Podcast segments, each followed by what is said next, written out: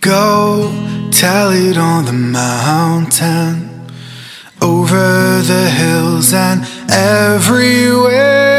Go tell it on the mountain that Jesus Christ is born.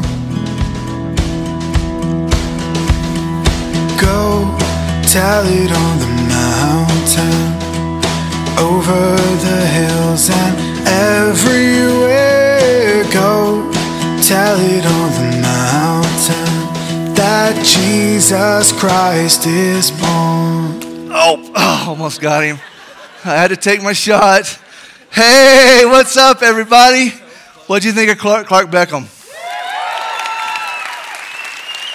Tomorrow night at 6:30, the band will be here. It will be fantastic, and I can't wait for you guys to hear all of them going on.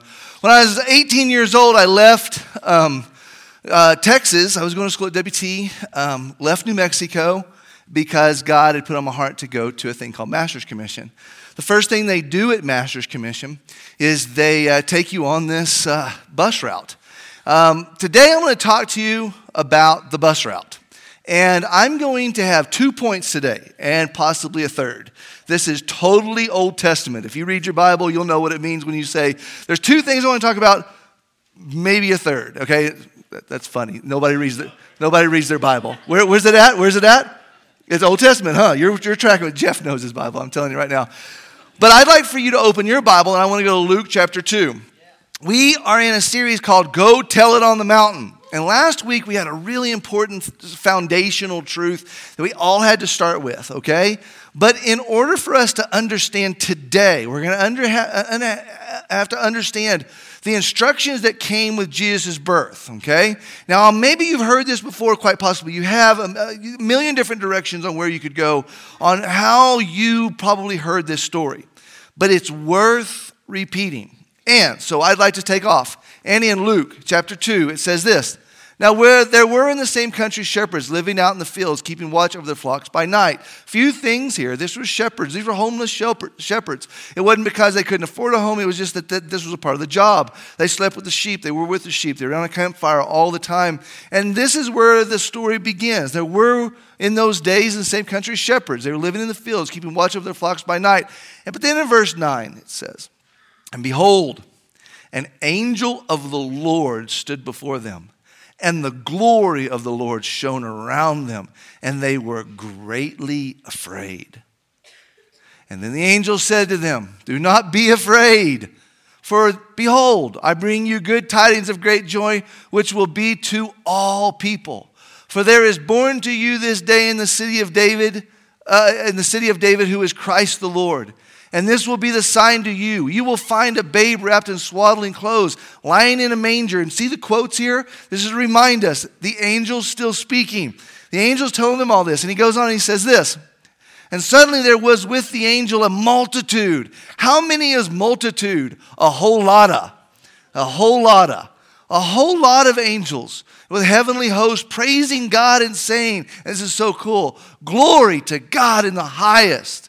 And on earth, peace, goodwill towards men. That part really revolves and, and resounds in our hearts after our message from last week, understanding what it was like to be an enemy of God. But now the joy of recognizing that all of heaven is rejoicing, that, that we have peace and goodwill towards men. And so it goes on. And so it was when the angel had gone away from them into heaven that the shepherds said to one another, Dude, dude, let us now go to Bethlehem and see this thing that has come to pass, which the Lord has made known to us. And he goes on. And they came with haste, I mean, they hurried. They shuffled those little, those little sandals as fast as they could and found Mary and Joseph and the babe lying in a manger. Now, when they had seen him, they made widely known. What did they do? They made widely known. Try it again. They made widely known. And today, I have been praying that the Holy Spirit would unpack in you, as a believer in Christ Jesus, what does it mean to make widely known the saying which was told to them concerning the child? And all those who heard it marveled at those things which were told them by the shepherds. But Mary, she kept all these things and she pondered them in her heart. And then the shepherds returned. Returned from where? Returned from telling everyone they could find about what they had just experienced and witnessed. And they're glorifying, they're praising God for all the things that they had heard and seen as it was told to them. Let's pray. Father, we love you. We thank you for who you are. You are great. You're greatly to be praised. Open our ears to hear and our hearts to receive. And Father, today I pray that this Christmas story would be as if it was the very first time in our entire life we have ever heard it. So that we can go tell it on the mountain. It's in Jesus' name we pray. Amen. So, back to my story. I'm now in Arizona. I am a fresh faced southeastern New Mexico boy who is doing very good at college at West Texas State University, and God changed the plans. In week one, they load you up in a van and they show you where you're going to be doing bus routes for the rest of the year. Bus routes were so exciting. It means you were going to go to the inner city, you were going to knock on doors, get kids to go to your kids' church. Now, I just want you to picture in your head, real quick, what you think inner city kids' church must have looked like in 1992. Okay? Just picture, just think of in your mind, what must inner city, what, are, you, are you looking at kids that are just sitting there so respectfully? Are you, sitting, are you looking at kids that are just sitting there and they can just, you know, they're just angels. They're just complete angels. So my mom showed up the other day, and we're at that place in our life, I guess, that she's no longer storing my crap at her house. And she's bringing it by the truckloads and Heather and I are going through it, and we came through some old pictures. Now, if you've ever heard the bus route story before, I've never shown you a picture because I never knew where they were, and we found them. Ladies and gentlemen, I would like to show you Inner City Kids Church, 1992 in downtown Phoenix. I have not seen them in a long time, and here it is. Look at that. Okay, we got another one. We got another one. Yeah, is that? That's a lot of kids. That's a lot. Of, that's every Saturday. That's every Saturday at 11 o'clock. Um, I think we were, we were handing out flyers. Maybe this was after lunch, but this is every Saturday. There is no room. There's pee stains everywhere. Um, there, there's food everywhere. It, we've torn the place up. Afterwards, it took longer to pick the place up than it was to actually have church service. It, you see the bigger kids, the little kids are on the floor. That's where we got the pee stains from. And, and, and, and not, this is, this is the group, this is the group that will be the, the older kids, and sometimes their little brothers and sisters came in. And in the other building was the little kids, and we would take care of them. This was every Saturday for two years of my life. And I've never ever showed you the bus. And before I show you the bus, I want to I want to tell you the story on the bus. Imagine me in downtown Phoenix. I look a little different, don't I? And that was the thing I found. They drove the bus to the corner of Van Buren Street. And on Van Buren Street, they kicked me out. My, my, my bus partner, Kelly, and it was Kelly Girl and Ty, and, and we were supposed to go knock on doors and ask kids to go get on the bus with us. And if you can't tell, I look a little bit different than everybody who lived on Van Buren Street. I didn't know where to start. And I would start just by knocking on doors. It was world's largest snow cone day. And um, one by one, no one wanted to get on my bus. No one wanted, the new kid, who's this guy? I felt so depleted because I had been told my whole life God can use anybody. My whole life, I've heard God could use anybody. Can I tell you, it doesn't sometimes start off that way. And I went to every door in that neighborhood, and nobody put their kids in my hands to take to kids' church. The pictures you saw a minute ago, this is what everybody else did on their route. They were able to get kids on. They, were, they had cool shoes. I had cowboy boots. They had designer jeans. I had Wranglers. Had cool t shirts. I had long sleeve brush poppers. Remember those? Yeah, and, and so I'm really sitting here doubting everything that God has brought me to at this point. Have you ever doubted God? Have you ever doubted if God really knew what he was talking about by using you? But an amazing thing happened. I went home that day, And my mentor, Ziglar, Lloyd Ziglar, turned to me and said, Ty, what is going on? You look down, you look brokenhearted. And I said, Z, man, I need to change me. I need to change me. I need some cool shoes like everybody else, not these boots. I need something other than Wranglers. My mom only bought me Wranglers my whole life. This brush popper is not working in Arizona, okay? And, and Lloyd turned to me and he said these words, and, and these are words I just want you to hear. He said, Ty, don't lose it, use it. Which is the dumbest thing I've ever heard in my entire life. They're not getting on my bus. This is, come on, can we not have better ideas than that? And so for a whole week, I had to think about don't lose it, use it. Don't lose it, use it. So the next week, I showed back up on the same corner of Van Buren Street, and I was dressed the very same way. But this time, I brought something else. And I just figured, heck, if we're going to go down, let's go down in a blaze of glory. And I brought my I brought my rope, and I was just ready to go. And so I literally stood on the corner of Van Buren Street, and I did this. Okay, y'all are not going to be impressed, but the fact is, is that anybody can do this in southeastern New Mexico, and nobody can do it in downtown Phoenix.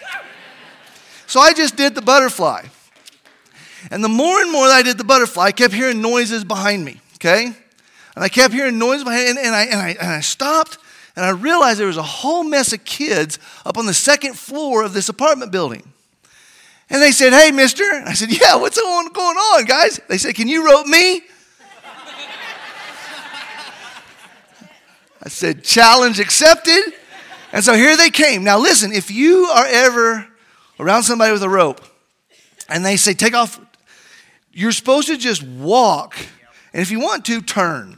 Okay? They'll love it if you turn. They'll love it if you turn. But you just walk. The reason why is because if you take off running and he ropes you, you're going to go down. Okay? And so I had this little inner city boy come up and said, Okay, I'm ready. I said, Okay, I'm ready too. And he takes off running. Well, what am I supposed to do? Let him go? And so I just reached out there and I grabbed his leg, and right there on the asphalt, the little boy just went wham. Now, I want you to picture this, okay?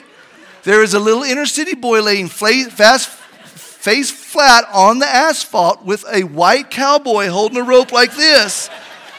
and I'm thinking, I'm gonna die, I'm gonna die, I'm gonna die. And all of a sudden, kids just began to run from all over the place. They said, Can you catch me? Can you catch me?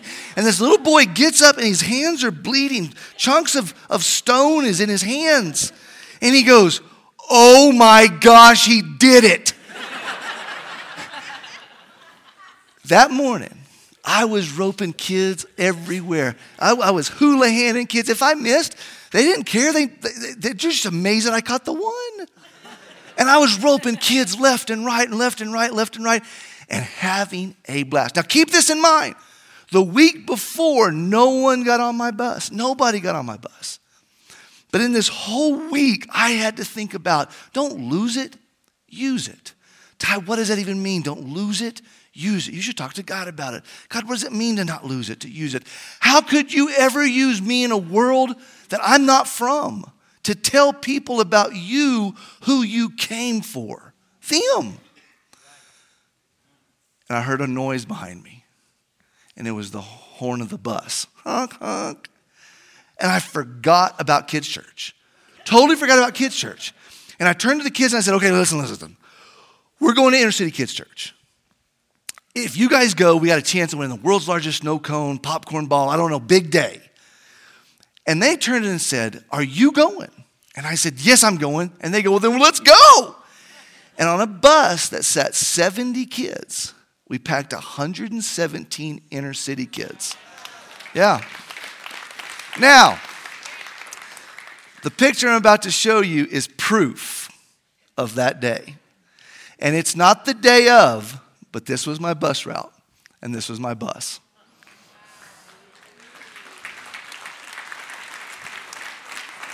That's 18, 19 year old Ty Bean just trying his heart out to be used by God. These are kids that were on my bus route, who some of them, most of them, I roped. A lot of them I did jump rope with. I helped them with their homework.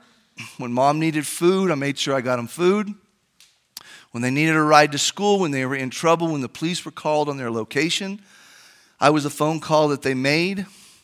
And these kids aren't kids anymore. Gosh, I bet they're in their 30s now. But I hope I made an impact in their life because I truly, truly gave him my best. And I've never showed these pictures ever before in the history of me. And I wanted to come show you guys. Why? Because today we're going to talk about a key part of the story of Go Tell It on the Mountain. And it's the shepherd part. It's a shepherd part to let us know that when Jesus came to this earth and all of heaven told the story about the birth of the Savior of the world, they went to the shepherds, the homeless, the guys that I wouldn't have picked. Shouldn't we pick somebody who could really spread the news better? But in spite of who we would have picked, God chose these men to then go and tell it to the entire world. And the first ones to ever go and tell the good news of the birth of the Savior were these shepherds. And today, the title of my message is Go. Go because that is what every person who ever comes to the knowledge of the saving of our Lord Jesus Christ and what he does for us, it is our responsibility to go tell as many people as we can. So today I had I have two points. There's two people I want you to pay attention to. The visible and the invisible. If you're taking notes, just write that down real quick.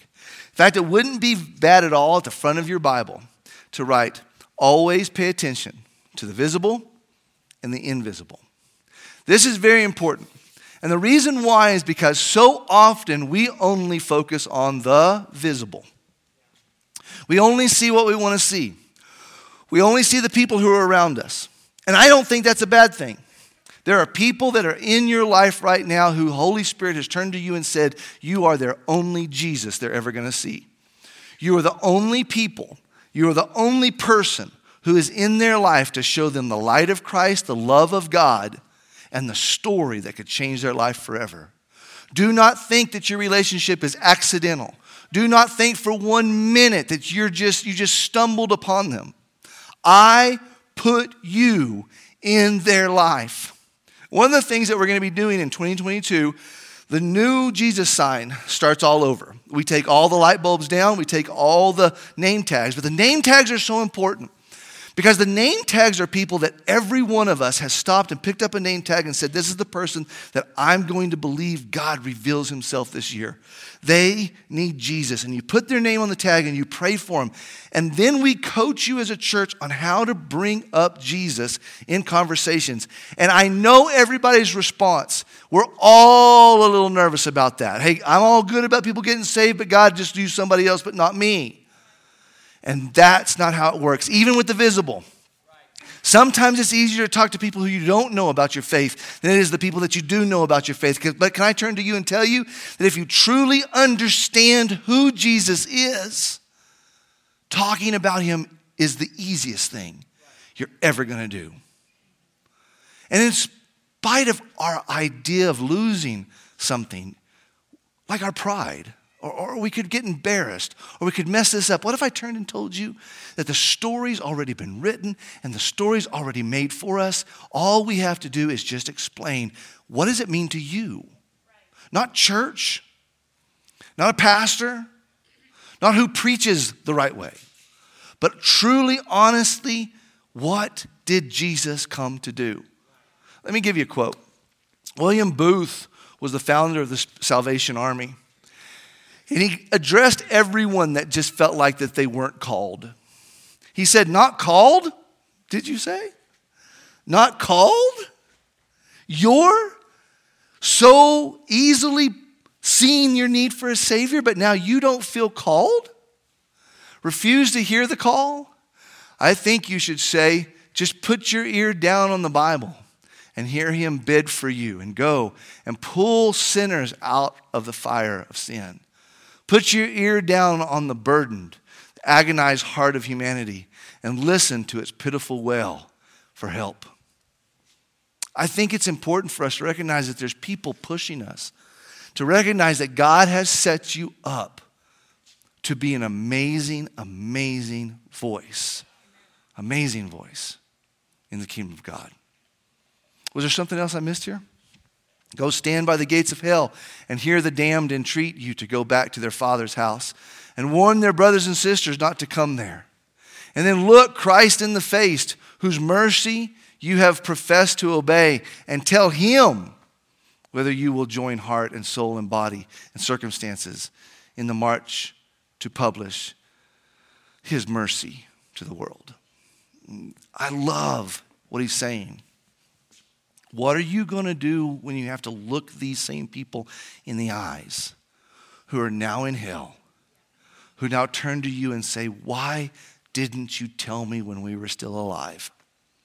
And I also like what he has to say because it's eye opening. What are you going to do when you have to look in the face of Jesus, who did everything so that you could just simply go share his story? We go, and we go to the visible the people all around us, the people we know, the people who our heart's going to be beating out of our chest, but the people who we've prayed over and believed over this moment. This is the story of Christmas that shepherds went and told what they saw, everything that God did, and it was good. But it's not just the visible, it's also the invisible. I've paid more attention to these folks lately. I think it may be because of my age and I'm very embarrassed to tell you that there's more invisible people in my life than there has ever been in my entire life. I'm really bad. And this is me being honest about going to Walmart and seeing everybody I know and waving and saying hello, hello, hello. But the very moment I see someone in need, I kind of find a different direction to look. Quite possibly when I leave Walmart and I'm driving, I'm studying the traffic worse than I am the man holding the sign. As I begin to drive down the road, I see the people who are off to the side of the road who might need help, and I'm just thinking about where I've got to be. And the reality is, is that I could come talk to every one of us about the visible, but I'm also going to talk to you about the invisible. And one of the biggest convictions we should all have right now is the fact that it's sometimes very easy in our older age to just not see the things that are so obvious right before us. And Jesus didn't do that. Jesus walked with his eyes open, both to the visible and the ones that the world chose to be invisible. Why? Because each one of them mattered to him. Last week I said this. I know it's a long sentence. It's probably a run on sentence. That's okay. I'm not an English teacher. But I stand by it. I said, if the good news really means that there is no one too lowly for God to pursue, no one too insignificant for God to overlook, no one too guilty that God will forsake, no one too broken God cannot heal, no one too lost that God cannot find, that He is able to save to the uttermost, then go tell it everywhere. Let me throw a challenge out there. What if 2022, maybe even 2021, is the first year that you ever shared the gospel with somebody. Now, for those in the room who understand how important it is to you, then you know how important it would be for somebody else to hear what you heard. This is the year coming up that we could all grow in our faith, to be stretched, to, um, to begin to see the God plan over and over and over again. And not only the people that we know, but also in the people that we hardly know. Stand on the corner. I was just there to be used. Some of you have giftings and talents you don't even realize are there to be able to build a relationship. Now, here's the dangerous thing. If all of you walk off and go, well, that was just a cool, cool little trick that Ty has, if I could do that, if I had that trick, I'd tell people about Jesus too. If you see this as a trick, you miss the whole point. it's a tool. It was the only thing I knew to do. I, I didn't know how to do a lot of things, but I knew how to do the butterfly. What if I turn to you right now and some of the things and tell you some of the things that you just take as for granted are actually tools that could be used to invite people to your house, to build up a relationship. Because don't you know that in this world we live in today, we need less pe- preaching and we need more relationship witnessing. Preaching's awesome. And you heard me at my sermon last week about beautiful are the feet who preach the good news.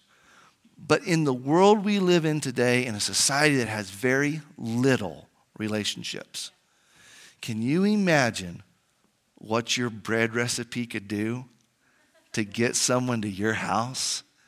To try out different flavors of jam, to then be able to sit back and talk about how God changed your life. For all the grease monkeys in the room, that you just think, why would anybody want to come hang out in my garage? Have you ever seen a bunch of grease monkeys leaning over the hood of a truck? And can you imagine if you just began to say, hey, everybody show up? We're to be working on this little project. We're just going to be talking. And it turned into a relationship where y'all could talk about everything, including the greatest story the world's ever known.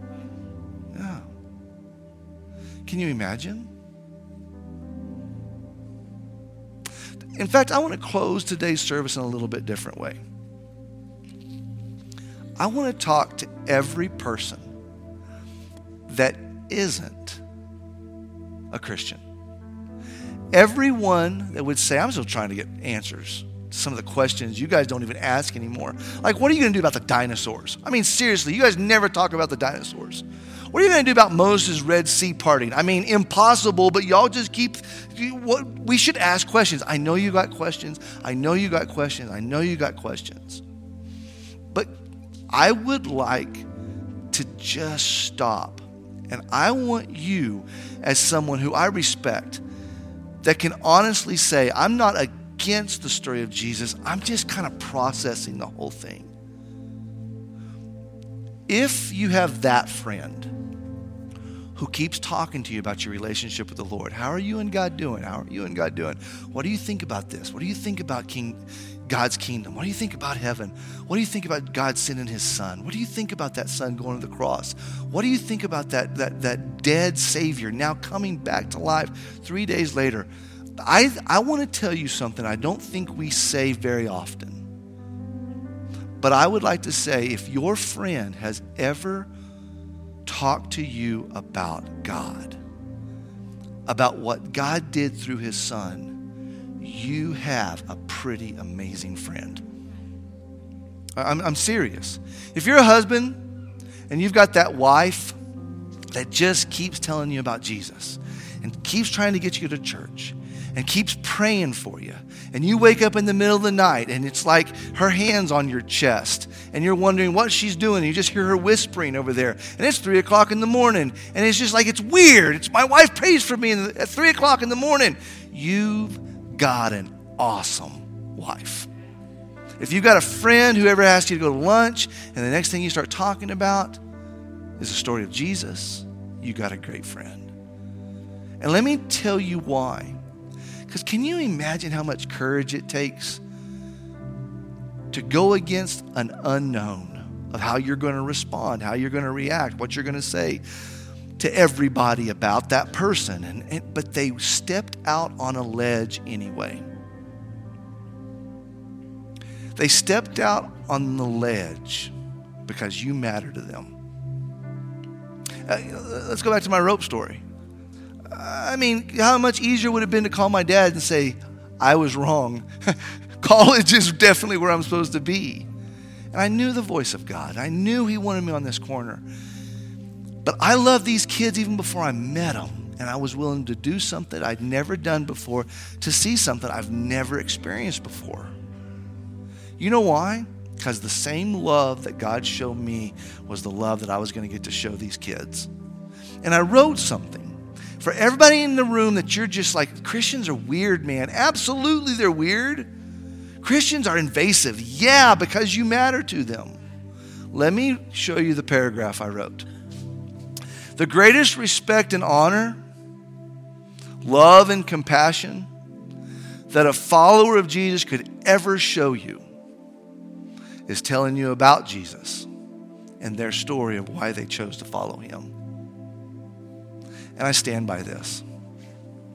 It is the greatest honor and respect and love, filled with compassion, that anybody could ever show someone to share with them the story of Jesus. So, church, I turn to you. And I want to put a challenge. What if this was the year you shared with someone your faith journey? What if it went from a, a life of apologies to now a life of testimony? What if it went from a life of pain to now a life of healing? And what if it was the first year you ever stepped up and began to be a tool for the Lord instead of a rebeller from God's best? But at the same time, if you're in this room and you've got that friend who just won't give up on you, if you're watching our online campus right now and you've got that friend who just won't give up on you and just won't give up on you and just won't give up on you, you have been given a gift from God Himself. And he or she is just simply doing what the story has been doing ever since it started. They're going and telling it from every rooftop, every mountain, every city, every relationship that God sent His Son so the world could know a relationship with the Father God. Father, today I pray for every person in this room. And Father, I pray for those who know you, and I pray for those who don't know you. And Jesus, with all of our hearts, we pray that none would perish, but that all would have the gift, which is you, Jesus Christ our Lord. I pray that you would open our hearts to the reality that this time of year reminds us over and over and over again have faith that even the hardest heart can be melted. Even the, the toughest questions can be set aside. Even the most rebellious life can turn around. And Father, if we spend our life telling those we love and even with the ones we don't even know about you, it is a life well spent. Father, let us walk with our eyes open. And let us see the ones that are completely visible. We know them, but to also see the ones that are invisible.